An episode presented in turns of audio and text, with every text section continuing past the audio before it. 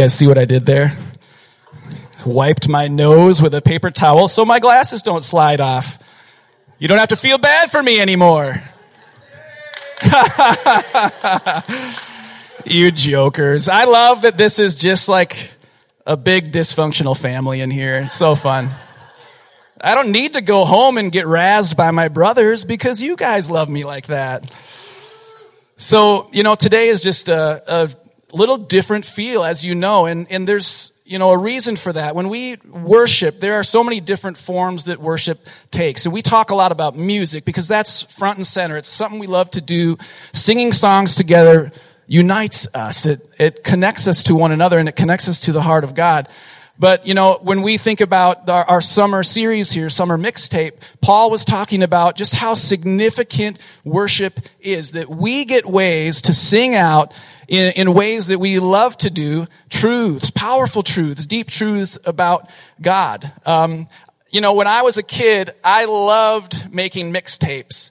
I loved having the power to not just make a mixtape, but like then to record my own voice as the DJ in there. There's some, probably in my mom's attic or something, there's some boxes with old cassettes. And my, one of my brother's names is Nick, and we were just good buddies growing up. And so there's probably like Grant and Nick's funny tape, one of them was called. It wasn't funny at all. It was like a couple songs and then my little squeaky kid voice like, and now to John Weatherson for the weather report, that kind of stuff. And then we would just howl with laughter. There, I howl with laughter at myself sometimes too. And, and I loved making mixtapes as I got older. I loved to make like a Metallica, Guns N' Roses mixtape for basketball in the driveway. Because nothing says get pumped up like going out to imagine you're in the NBA when you're 11 years old or 12 years old, right? Like I'm out there like counting down three, two, one, launch a shot. It's like Enter Sandman is playing and it's going to go in and I miss it. So I keep three, two, one, launch the shot. And then I make it on the 11th try and I put my hands in the air like Steph Curry, like I am amazing. Cause in my mind, I am amazing, you guys. In high school, as a freshman, I remember being in the locker room before football games and, and the older guys were playing Eye of the Tiger. And I was like, this is amazing. And kind of feeling this a little bit. We're gonna go destroy Spring Valley! And I'm a five foot, 520 pound freshman, like just so jacked because of a mixtape. It has power. My wife still has a mixtape or two that I made her when we were dating, and I did the thing I did when I was a kid where I put my voice in between the songs. She uses it as a threat now, like if I ever do anything, that's gonna see the light of day. Well, mixtapes are powerful. And in fact, some of them can get pretty personal. And I've loved that this worship series speaks to all of us in different ways because we have different experiences with worship. Now, here's where we've been so far. Worship at Jacob's Well. Our commitment to worship says this. We're going to put it up in just a second. We commit to love and honor God with our whole lives. And we've talked about that a lot this past year, that worship is not just about music. It's what we do at work. It's what we do with our hands. It's those things we love to do that we do for the glory and honor of God. And then worship, Paul said in week one, is the most important thing you'll do in your life because you are created to worship.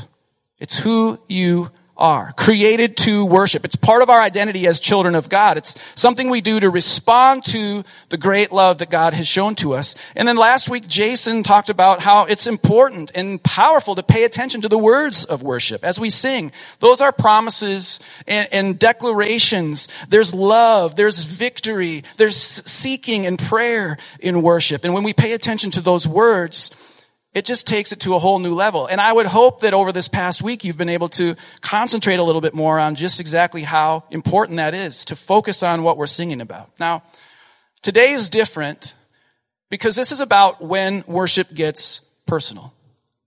Worship as the secret place. Worship like Jesus described prayer of going into your room and closing the door and being just you and God in close communion together.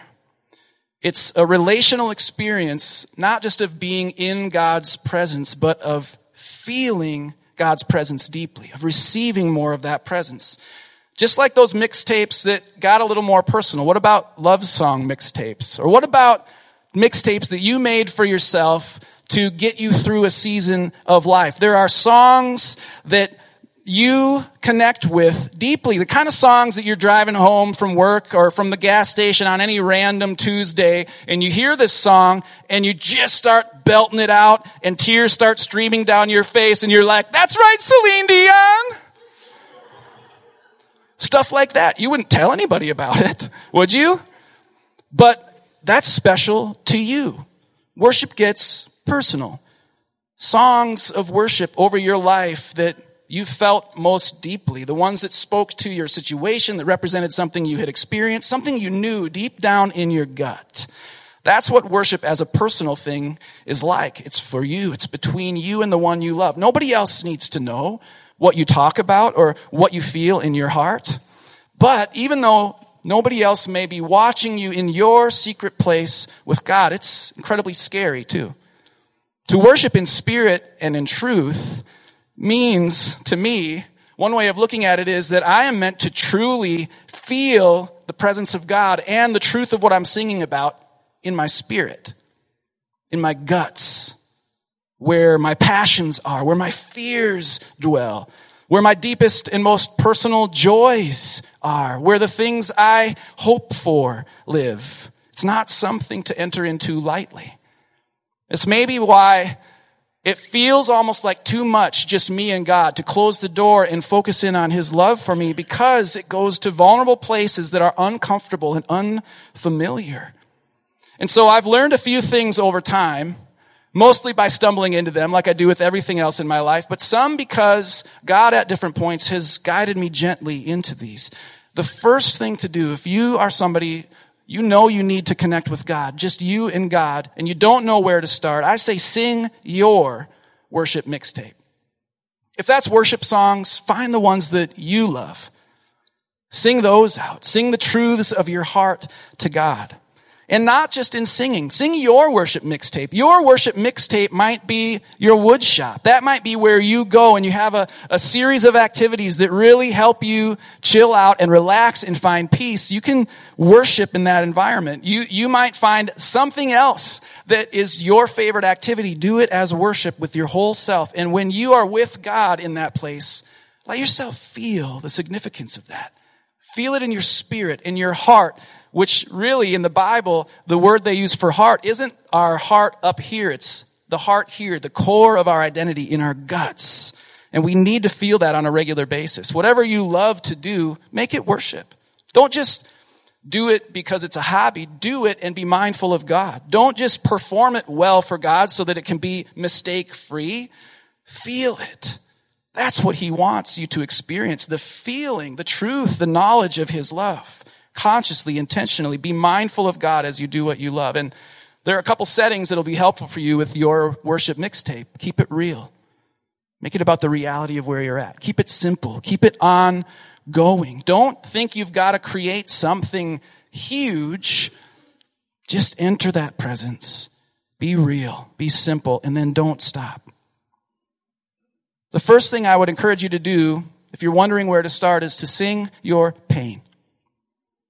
Whether it's in music or anything else, when we on purpose consciously engage with our pain, science has shown with music especially that when we sing in a time of pain or frustration, a song that we feel, it's cathartic and it releases stuff from our brains. All the pressure and all the stuff that's full of tension, all the things that are overwhelming, we can work it out by singing. But we can also work that stuff out by mowing the lawn. I work out stuff mowing the lawn and I realize I'm doing my lawn mowing as worship because I'm communicating with God in prayer. I'm bringing things before Him. I'm remembering truths that He's given to me in my life, this new life He's invited me into. It's cathartic. I'm out there like sweating and I don't wear glasses mowing either because they'll just fall off. I mean, right? But I'm sweating and I realize sometimes, wow, I'm feeling deeply while I mow.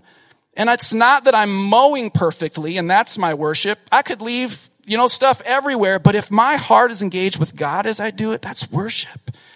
In Psalm 40, we're going to spend time here just a little bit, one through three. We'll see somebody who has sung pain. I waited patiently for the Lord. He turned to me and heard my cry. So there's crying out here. And after this crying out, he lifted me out of the slimy pit, out of the mud and mire. He set my feet on a rock and gave me a firm place to stand. He put a new song in my mouth, a hymn of praise to our God. Many will see and fear the Lord and put their trust in him.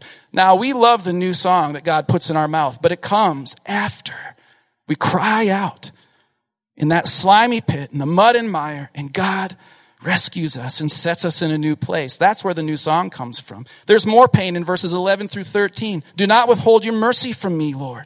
May your love and faithfulness always protect me, for troubles without number surround me. My sins have overtaken me and I cannot see.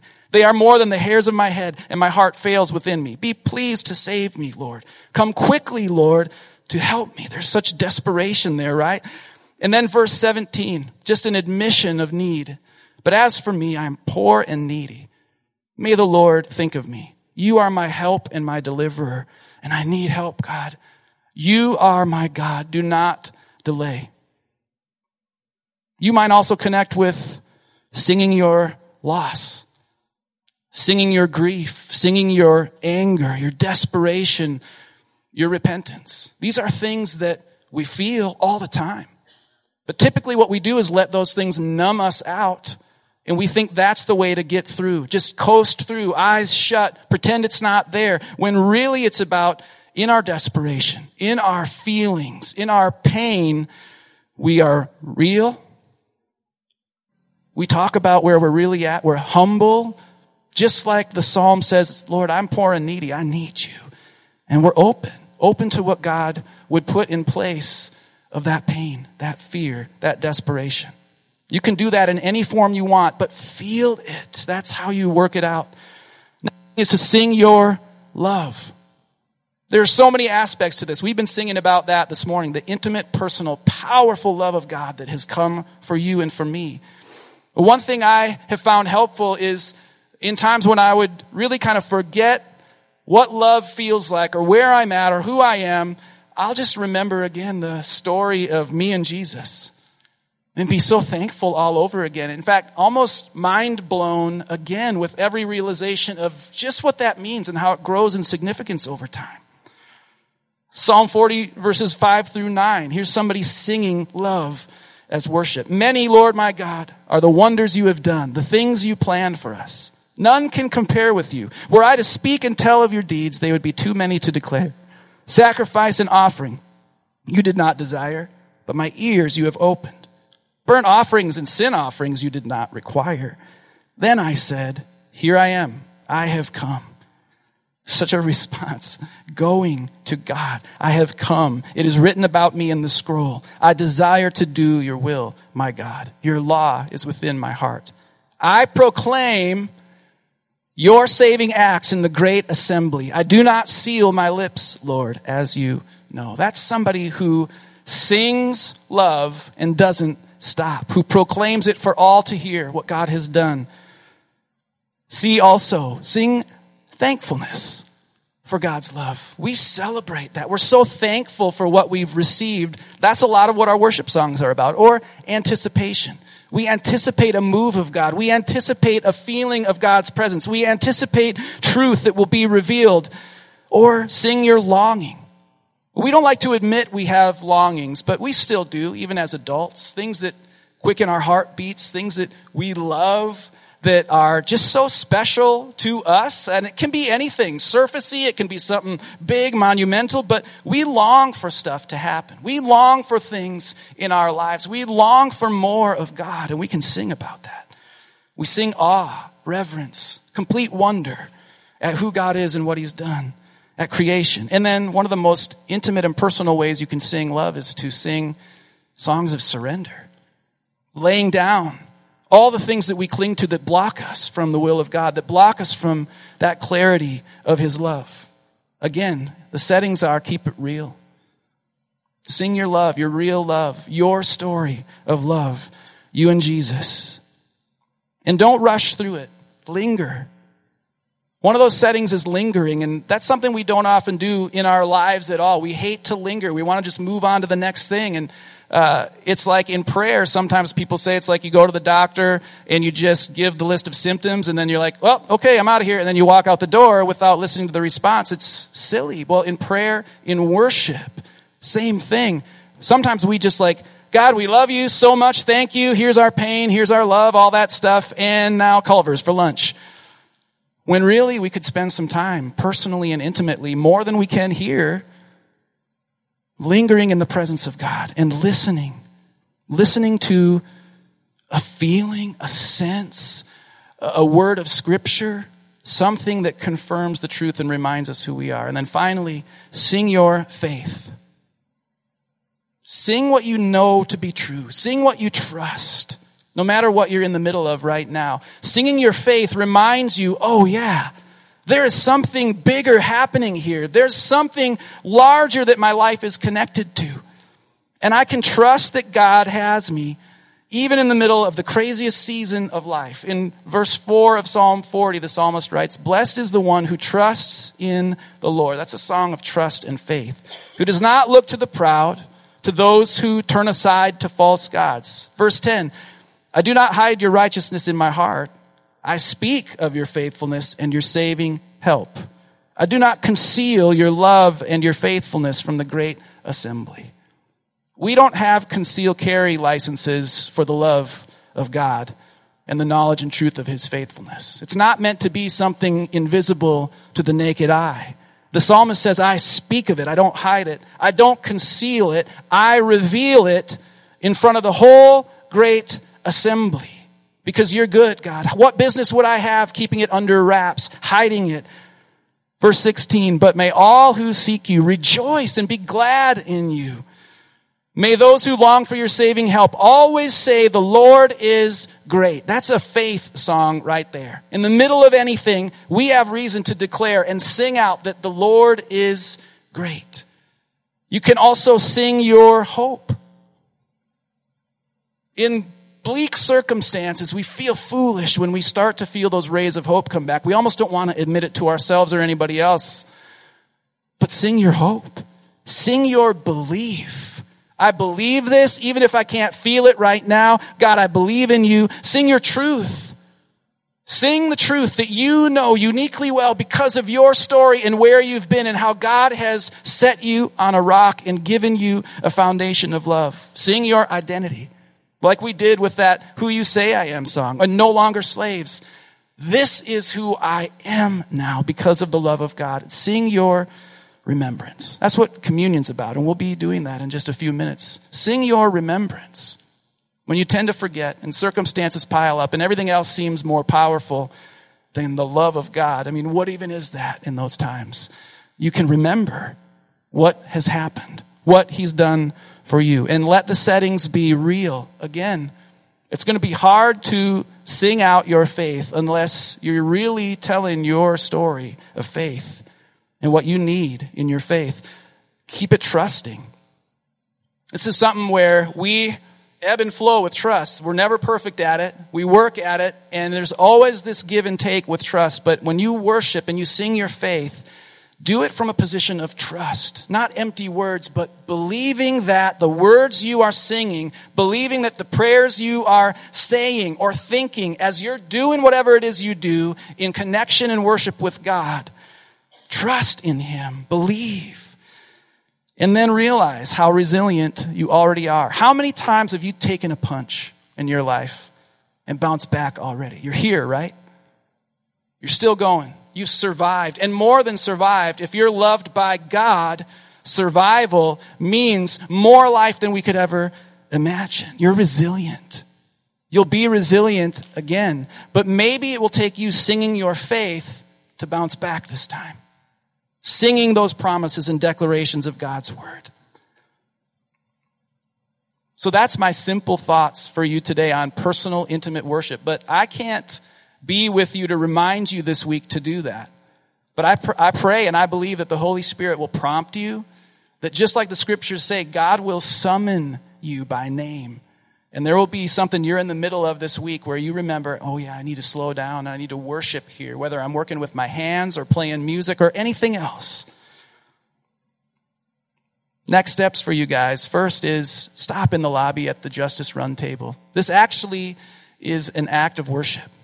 It's something that people have done in response to who God is and this new identity He provides, not just for those at the top of the heap, but for all the poor, the lost, the broken.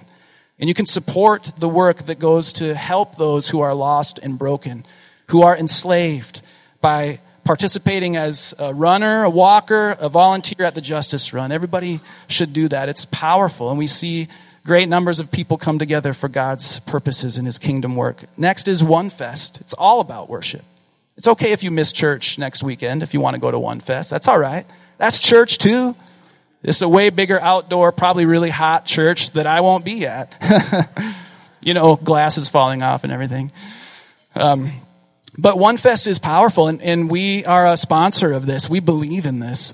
These, this is just another reminder of just how fantastic it is that we get amazing music here in the Chippewa Valley to come to us. I mean, what are these people doing in the Chippewa Valley? They have no business coming here. We're Eau Claire, Chippewa Falls, Lake Hallie but they come to us and what an awesome opportunity this is stuff that would never happen otherwise we'd have to travel forever to find some of these bands but they're coming to us and then finally splash is coming up first weekend of august here this is all about worship people responding and symbolizing what god has done by demonstrating through something physical that they are his that that identity for them is true and we'll have some worship nights and things coming up throughout the ministry calendar this year I invite you to pay attention to. We're really trying to create a worship culture here that feels and doesn't just sing words, that feels what we're doing and loves to sing together. Now, a minute ago, I was talking about singing your remembrance, and that's when communion gets personal, when we remember that for you, personally, for me, in your place. Jesus shed his blood for you, died for you. God loves you. Yes, God's love is a big, overarching thing. It's beyond the universe. But He created you for a reason. He created you and intends that you would know His love so that you, through the sacrifice of Jesus Christ on the cross, the shedding of his blood, his broken body, so you would know forgiveness. So you would know grace. There's nothing that disqualifies you, and mercy. So you could find refuge and rescue through what Jesus has done. So wherever you're at today, there's nothing more personal than communion. There's nothing more personal than this connection between you and God as much as it's a community act that we do together, and that's beautiful. The symbolism of communion is about you and God. A personal act of worship where you choose on purpose to remember. So it's pretty simple here, pretty straightforward. There's not a lot of rules about communion. If you have accepted Jesus Christ as your Lord and Savior, we welcome you to come forward. The ushers are going to come up now, and, and as we get started in a minute, they're going to dismiss you row by row. And come forward. Let this be personal. Let yourself feel this. There's a gluten free table over to the side.